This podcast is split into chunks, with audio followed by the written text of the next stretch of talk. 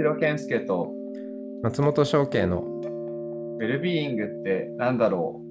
う？この番組は良い習慣があなたの暮らしを整えるネストの提供でお送りします。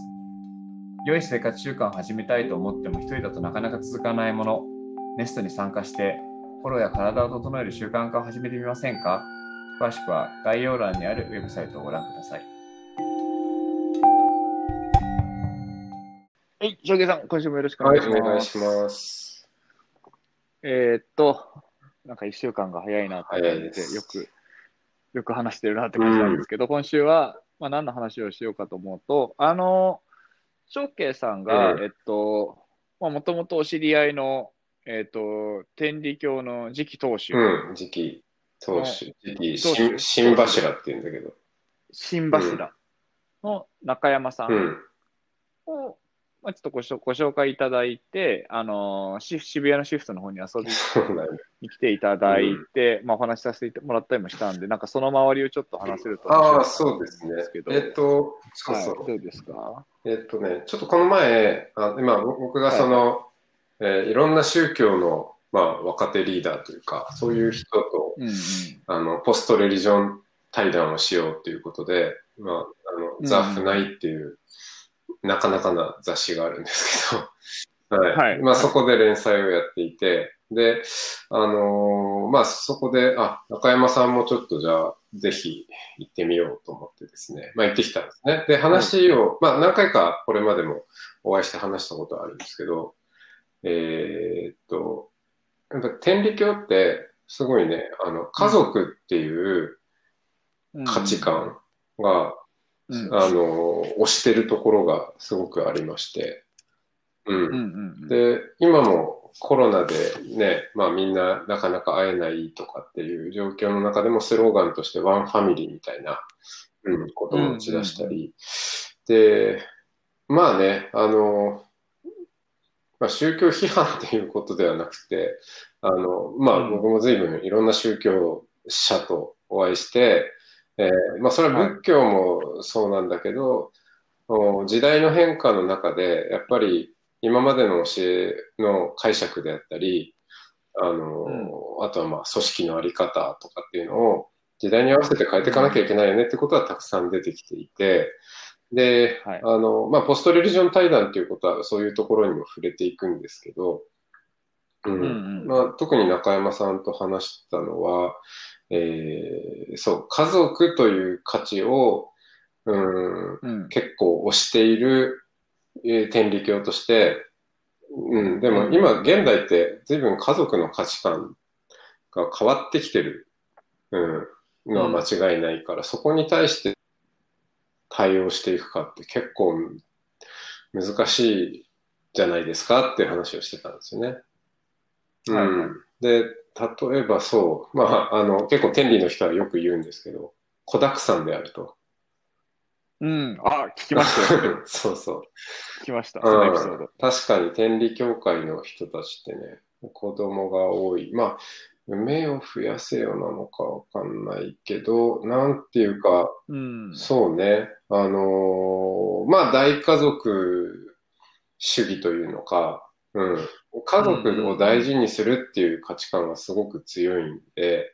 まあそれはあり、あと、夫婦の役割とかも、まあね、やっぱその昭和とか、まあもっと遡るか、うん、そういう時代もね、感じる部分もまあもちろんあるんですけど、やっぱその夫婦、まあ役割をそれぞれやりながら仲良くしましょうねっていうこともよく言うし、あとね、うんうん。その、必ずしも血がつながってない人でも、うん。なんか一緒に住んだりとか、うん。あそれも聞きました。天理教会は結構何家族か住んでますみたいなパターンが結構あるみたいで、うん、その辺も話してるうちに、いや、拡張家族ですよねっていう。で、あの、僕の友人に、あの、藤代健介君っていう人がいましてねっていう話をして、なるほど。シフトがまさにこう拡張家族っていうコンセプトでやってきて、まあしかも、うんまあそれをなんでしょうね。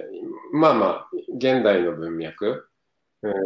でい表現し直しているというか、うん。まあもしかしたらその、天理教がずっとや、大事にしてきた価値観、まあ、拡張家族っていう言い方はしてないけど、うん。うんうんもしかしたら、その天理教の教えを現代的に、えー捉え直したところに、あの、まあ、シフトに近いものが出現してくるのかもしれないし、まあ、ぜひ一回ちょっと見見に行ったら面白いかもしれませんねっていうところで、紹介したんですね。はいはい。うん。そうでしたね。ありがとうございました。本当に貴重、僕にとっても貴重な機会で。うん。いやー、まず、まずはまあ、あれですよね。あの、今回中山さんと、えっと、東京の、えっと、まあなんだ、えっと、と西東京ら辺の東か、東の、名前ちょっと忘れてた、久保さんっていう方が、えっと、その方も、あの、東京で、まあそうやって、結構、なんか、収めてるような方あそうそう。と二人で来てくださってて、まあ、まあ、二人とも若い、若いというか同じぐらいの年だったんですけど、なんか、まあ、まず、あれですよね。あの、まあ、拡張家族仲間だね、みたいなことをもし言ったとしても、まあ、規模が違いますよ、ね。ああ、あの、だから、まあ、こっちは、こう、3年かけて100人みたいな話だった時に、向こうはもう、そうね。な何人でしたっけ、1万、1万6、7千ぐらい教会あるんじゃないかな、全国。そう、教会の数がそれで、ちょっと、あの、まあ、前世紀から比べたらちょっと数は減ったんですよとは言っておきながらの数十万人 そう。そういう世界観じゃないですか。だからまあ、そこを背負うってすげえな、みたいなのは、なんか、すごい単純に思いましたけどね。そう、それはそうだね。拡張、うん。うん、すすごいレベルで拡張してきた家族なんだよ、そこは。うん、で、それ、うんそれがさ、まあだその天理という地に、うん、もう宗教村というのか、宗教都市を作り上げているわけなんで。うん。うんうんうんうん。まあなんかあの、その、えっと、まあ、今回は、まあ、お二人が、そのシフトに実際に来ていただいて、僕が案内するって形だったんで、まあ結構、なんか、まあ僕が多分今度、まあすごい仲良くなったんで、あの、今度ぜひ天理に遊びたいなと思ってるんですけど、なんか多分今回で言うと、結構いろいろとシフトにインスピレーションを受けてもらったことがたくさんあったような気がしていて、で、やっぱり、あの、中山さんであれ、久保さんであれ、あの、まあ、なんだ、二世というか、世継ぎというか、生まれた時から天理教でしたっていう、まあ、方たちなわけですよね。で、まあ、なんか、ある種天理が、天理教があった、あるという前提の上で生きていて、まあ、そういう人たちが周りに囲まれてるっていう中で、なんか多分、今回、シフトに訪れた時に、まあ、なんていうんですかね。まあ、なんて言ったのかわからないです。まあ、ある種すごいこう時代に対して、まあ結構最先端的なというか、まあちゃんとこう時代にこう問いを投げかけて、なんかそこに対して自分の道とか自分が信じるクリエーション、まあみたいなものを、まあ前回の話ともちょっとつながりますけど、自分の、自分で自分の前提を作って自分でそこを歩んでる人たち、まあみたいな人たちが結構、まあちょうどその時何人かいて、まあそういう人たちを紹介しながらシフトの関係とかを見た時に、なんかそこはすごい、なんかインスピレーションを受けてくれた感じがしていて、なれば、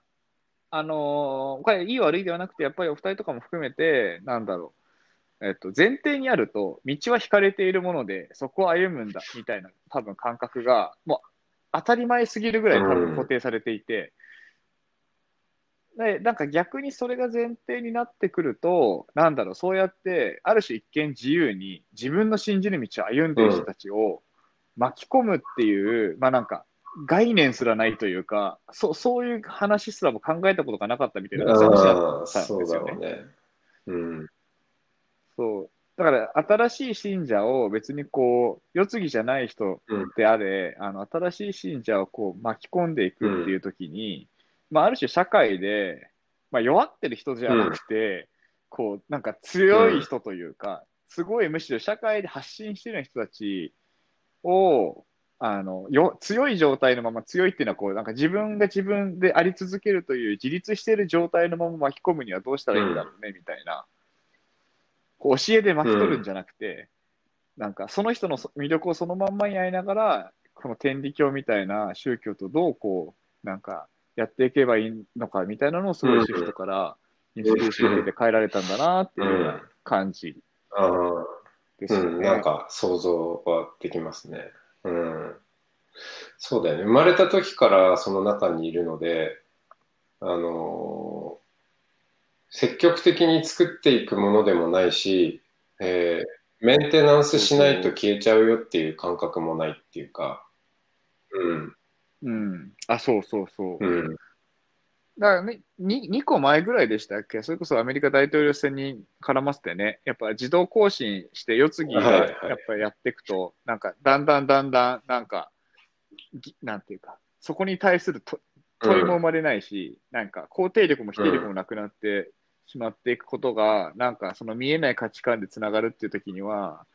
まあなんかこう主体性っていう部分においては危うくなるんじゃないかみたいな話もしたと思うんですけど、まあなんかとはいえ、やっぱ教団としてとか、なんか本当に大きく運動論を作っていくには、先ほどのなんか子供を産みを増やせよじゃないのかどうかもわかんないですけど、なんかそういうのはそれはそれで大事なんだろうなと思いつつ、うん。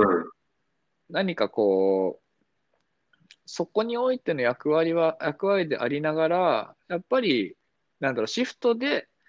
シフトというその団体で拡張家族というメンバーを共感した人たちをその状態のまま天理教が巻き込もうとしたら、やっぱり天理教自体が教えっていうスタンスから、やっぱり問いっていうスタンスに変わっていかなきゃいけないんじゃないんですかみたいなうん、話そうだよね。いや、本当にね、いや、そこは、あの、本質的なとこで、僕あの、宗、宗教者っていう人が、多分自分たちのね、うん。あの、アイデンティティを、もう刷新しなきゃいけないんじゃないかなと思ってて、多分、かなりの部分、それはあの、伝統仏教の坊さんであれ、新宗教の人であれ、あの、うん。まあ、何かをしてあげる人で、で、こう、答えを持っているっていう、そういうスタンスうんにうん。いるんだけど、でも、自分たちの役目はそれじゃなくて、あの、答えじゃなくて問いなんだよね、大事なのはね。うん、今。うん。うんで、どれだけ深い問いを、うん、あの、うんまあ、出せるかでもあるし、でもその深い問い、問い大喜利にするわけじゃなくて、その、本当にどれだけ深い問いを抱えながら、あの、今という世界を本気で生きているかっていう、なんか、うん、そこだと思そうですよ。ね。うん。あ、すごいよくわかる。なんかそこに対する生きるとか、まあ変な話、宇宙とか、そういう世界はなぜ生まれてどこに行くのかみたいなことに対して、やっぱ徹底的に、なんだろう、向き合ってきたところの、なんだろう、経験値とか蓄積、やっぱ宗教にはあるわけじゃないですか。それやっぱ経済とか、今の近代以降のこの流れの速い世界にずっと巻き込まれて、なんかその、その流れで生きていった人たちっては、やっぱ到達できない深淵な領域はうん。確実にあると思っていて、なんかそこを教えられると、いや、なんか自分で考えてるしっていう、やっぱ反発をしちゃうんだけど、こういうレイヤーで世の中を見たことがありますかっていう問いを、今多分この段階、要は正解がわからない段階で、その問いに、なんかナラティブも付け加えてうん。シェアされると、お、なんか考えみた、考えてみたくなるかもっていう感覚が、まあ少なくともシフトはそうだったと思っていて、まあネストもそうなんですけど、あの、だから、宗、しまあ、てか、明明治時代ですよね、きっとレリジョンって言葉を宗教って書いてあるって。そ、そこでわかんない輸んですけど入されてきたから。うん、うん。宗教ですよね、きっと。だからそこでやっぱり教えっていう言葉の、なんか刷新ですよそうだね。うん。そう。教えよりもね、問い、教えじゃなくて問いなんですよね。だから、その意味できっと、シフトがね、多分、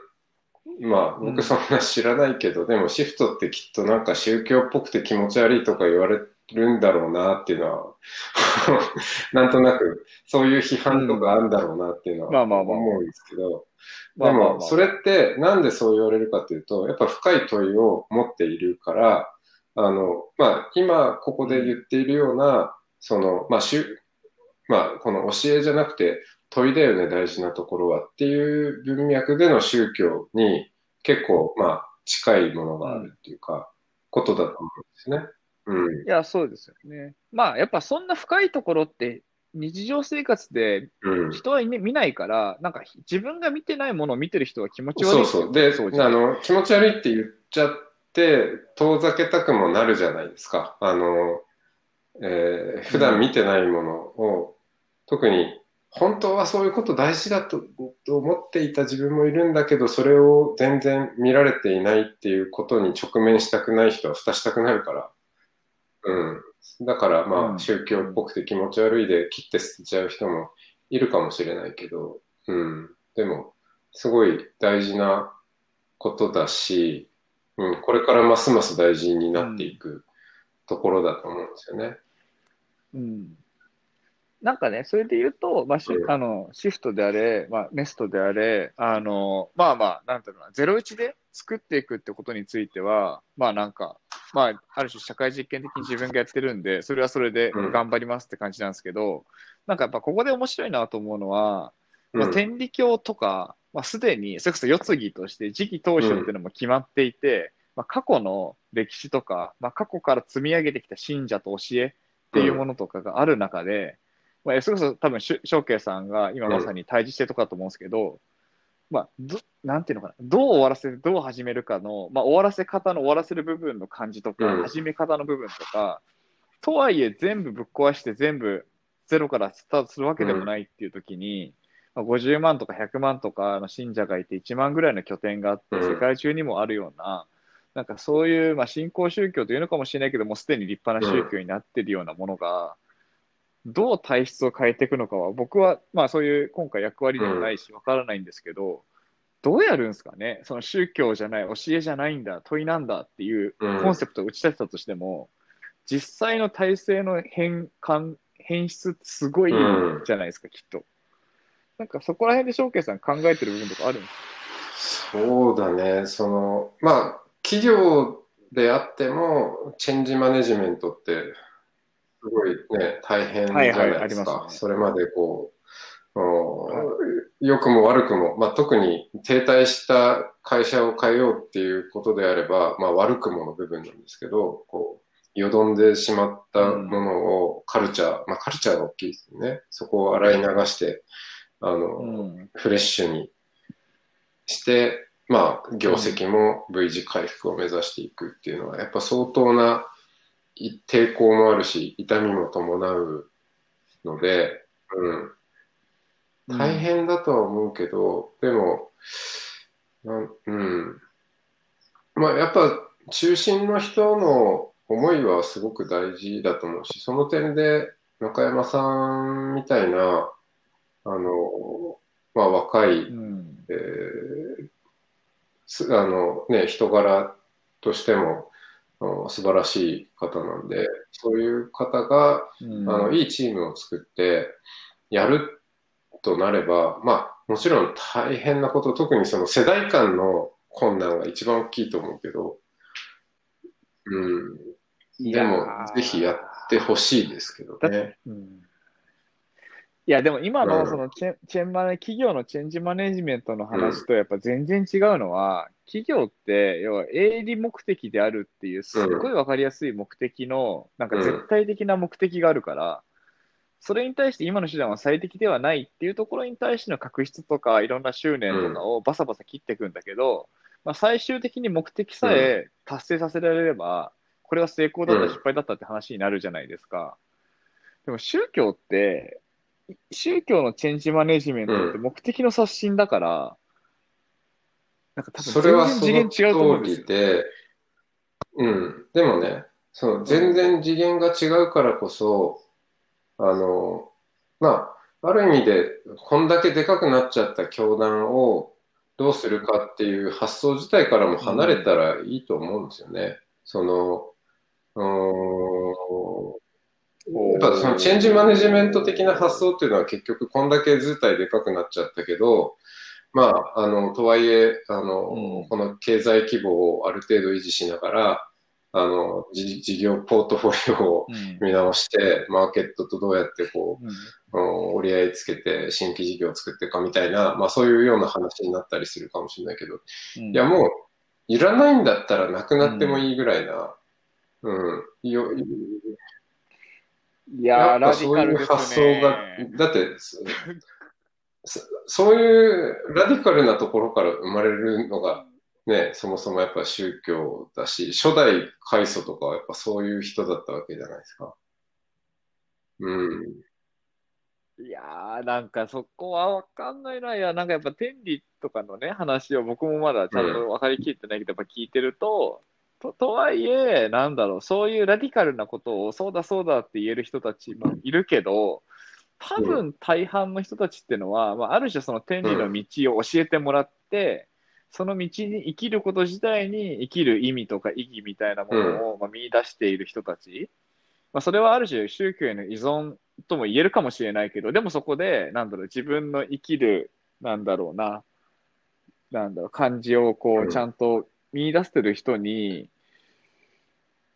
わかるよいや、。どうするんすかね、あのなんか。、で、あの、いくつかの宗教で、なんかそういうね、じ次世代の教師がどうするかっていう、うんまあ、相談っていうか、やったことあるあるけど、はい。あの、まあ、やっぱ今、まさにその、健介君が言ったように、まあ宗教、普通の意味での宗教への依存。でそれが、あの、生きる力になったり、救いになったりしている、まあ特にあえて世代で言うとおじいちゃんおばあちゃんが今までその形でやってきましたっていう人たちがいます。だけど、お若い人たちに目を向けると、もう全くそういう感覚もないし、それを無理にやろうとすればするほど、なんかまあ、特に若い世代のね、今日の教師さんとか、まあそういう、あの、宗教者側の人たちはうん。友達がただ減っていくだけであるみたいな。うん。そそれはすごい苦しみで、うんじゃあどうしたらいいか、大改革をするのか。まあ僕のアドバイスとしては、あの、パラレルでやったらっていううんことで、うん。うん。だからそこあは、そうなるんだ。あの、それまでの関わり方です救いというか、まあ、価値を感じている人には、そのままやったらいいだろうし、あの、だからまあ、携帯のね、まあ、ドコモでも何でもいいんですけど、今までのプランで、なんかいろいろ最近新しいプランも出てるんだけど、今までのプランでやって、やってそのまんまやってくれてる人はもう別にそれでよくて、でも若い世代には、えーなんか全然違うプランが用意するみたいな、まあそれパラレルでやっていって、でもだんだんね、その世代が上がっていくと、まあみんな、えー昔古い人は死んじゃったりもするわけだし、うん。そこで、まあ、新陳代謝があるんじゃないかなっていうのが一つと、あとは、あの、過去うのん。宗教に、の勃興に、えー目を向けると、うん、中高の祖っていう人がいるよね。うん、あの例えば曹洞宗で、えー、あれ、うん曹洞宗の、あの人、まあ、まあ、道道元さんが、あー道元さんがですね、ちょっと待ってね、えー曹洞宗のね、中高の祖、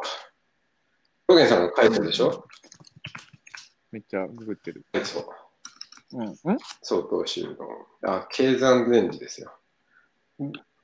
経経山禅師っていう人がいて、次。すみません。はい。道元さんは山の中で、まあ、こもって、もうとにかく座禅しよう、永平寺を開いたわけですけど、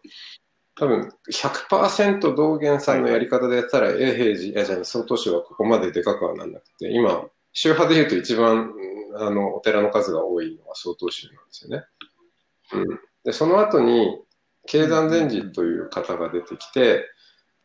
うん、まあ座禅ばっかりじゃなくて、まあいろいろうんやりますかと。すごい 適当な説明ですけど。うん。で、もうちょっと、なんだろう、うん多分、うーん、祈祷的なこともやったりしたのかな？うん、あの、そうですね。うんえーうん、いろいろなものを取り入れて。まあ、あの、いろんなニーズに応えられるようにしたらしいんですよね。うん。によって、まあ、あの、道元原理主義からすると、ちょっとなんか、なんで外州でこんなことやってんのみたいなようなことも取り入れつつも、まあ、組織としてはでかくなるっていう。うん。そういう人を中高の祖とですね。浄土真宗だと、蓮如さんという人が。なるほどうん。そうです。もうか、あの、ああ、レンニョさんがそこに当たるまあ、んです蓮如さんこそが、まあ、中高の祖の、まあ、代表格ですよね。うん。だ確から、そこで、やっぱね、第2弾のイノベーションがあるんですよ。うん。うん。そういうのをやっぱり、まあ。このね、若い中山さんが、ある種の中高の差になるのかわかんないけど、そこで、うん今までのこう、教えを受け継ぎながらも時代に合わせて、うん、がっつりアップデートするっていうことをやりきる人が出るかどうかっていうのが大きいんじゃないですかね。うん。なるほど。なんか話聞いてて、あれ、師匠ってさ、ダブルループプって概念知ってます？うん。ダブルループってね、なんか、うんあすごい、音声上ですごい伝えにくいんだけど、なんかこう、はい。あのワークショップとかで縄跳びとか使って、うんなんかこう、は半円の縄跳びをなんかこう地面に引いて、その鏡写しで、えっ、と、その半円の、えっと、縄跳びの終わりの端っこに始まりの端っこを置いて、もう半円を逆側にやるっていう、なんかそういうダブルループっていう、なんかこう、うん。なんかまあそういうのをなんか作って、なんか要はこれ何かっていうと、終わりが、何か一個の始まりがあって、すごい波が、山があって、終わっていく、うん。終わりの時に始まりが始まっていくっていうのが、こうなんかうまく重なってるっていう時に、なんか時代も多分全部このダブルループが延長で、始まって終わって、終わる頃に新しいものが実は始まってるんだけど、まだ目に見えなくて、でももう実は始まってるみたいな、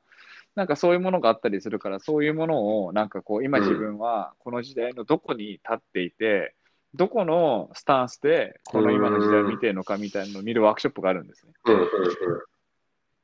まあなんかちょっとわかんない。なんか何回かやっただけだから、うん。あの、なんかな何が原理か分かってないんですけど、なんかだからそういう意味で言うと、なんかこう、まあ、天理っていう、い天理教って一個大きい流れがあるときに、まあちょっと僕天理教、あの、詳しい、ちゃんとした年表じゃないですけど、まあ一個の何かが終わっていくっていう流れとともに、実は始まっていた何かがあるっていう時の、この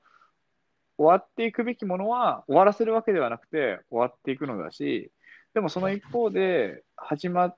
るべきものはおのずと始まっていたっていう、うん。なんかちょうど今その部分が、多分うん翔慶さんが言うパラレルってとこなのかなって思った時に、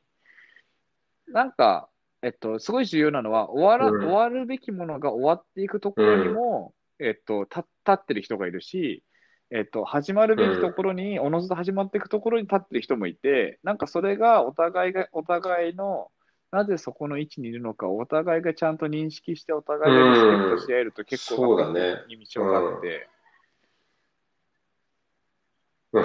なんかそういう意味で、今、中山さん、わかんないけど、中山さんがやるかどうかわかんないけど、中山さんがなんか、うん。おのずと始まっていく何かの中に乗っかるんだとしたら、うん。逆におおのずと終わっていくところを自分事として見ていく人がパートナーにいることによって、天理全体がされるのかなってことを聞いましたね。なんか一人でやっちゃうと、なんかと投手が土地狂ったみたいになっちゃうと思うから、なんかパラレル、パラレルって言うんだったら、ちゃんとその保守派というか、古典派を、なんか自分と同じパラレルな存在で置かないと、そうね、そう。ちゃんとね顔の違う人がやりつつ、まあ、裏っていうわけじゃないけど、その、そこの、そこではちゃんとあ握っているっていうか、握手してるというか、お互いにリスペクトがある状態でやるっていうね。うん、うん。そう。そんな感じですよね。それがね、なかなか、あのー難しいのは、親子だと、うんやっぱなかなかね、できなかったりもするんで、うん。ああ、難しそう。そうっすね。確かにな。まあでも本来そういう親子、なせ世襲ってそういうことですもんね。まあなんか世襲でちゃんとこ、子供に自立を促すってことはそういうことですもんね。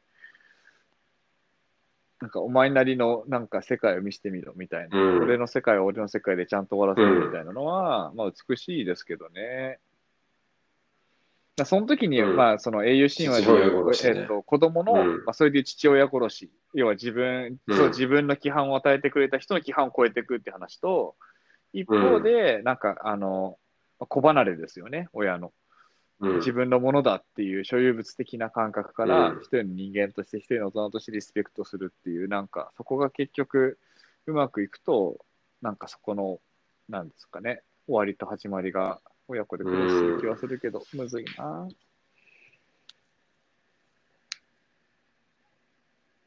という感じで、えという感じですかね。ーいやー、ね、何もなんか、なかったけど、勝手に天理教のし将来の話をしてましたけど。勝手に天理教の話を。そうだね。まあまあ、天理教をメタファーに、なんか、うんいや、その、数十万、数百万っていう信者がいて、まあ、100年とか、なんか、そういう歴史があるようなものを引き継ぐって大変だな、大変だけれども、ね、これまでも、うん、やり遂げた人もいるわけだし、もう面白いですよね。うん。それはぜひ、うん。うん、やりがいのある仕すごいオポチュニティですよね。うん、やりがいがありますよね。確かに。偉人もめちゃくちゃ勉強したくなりますね。うんね感情同じような境遇に立って。移入したり、共感したりね、ああ、めっちゃわかる、みたいな。うん、さん大変だったろうな。ありそう。うん。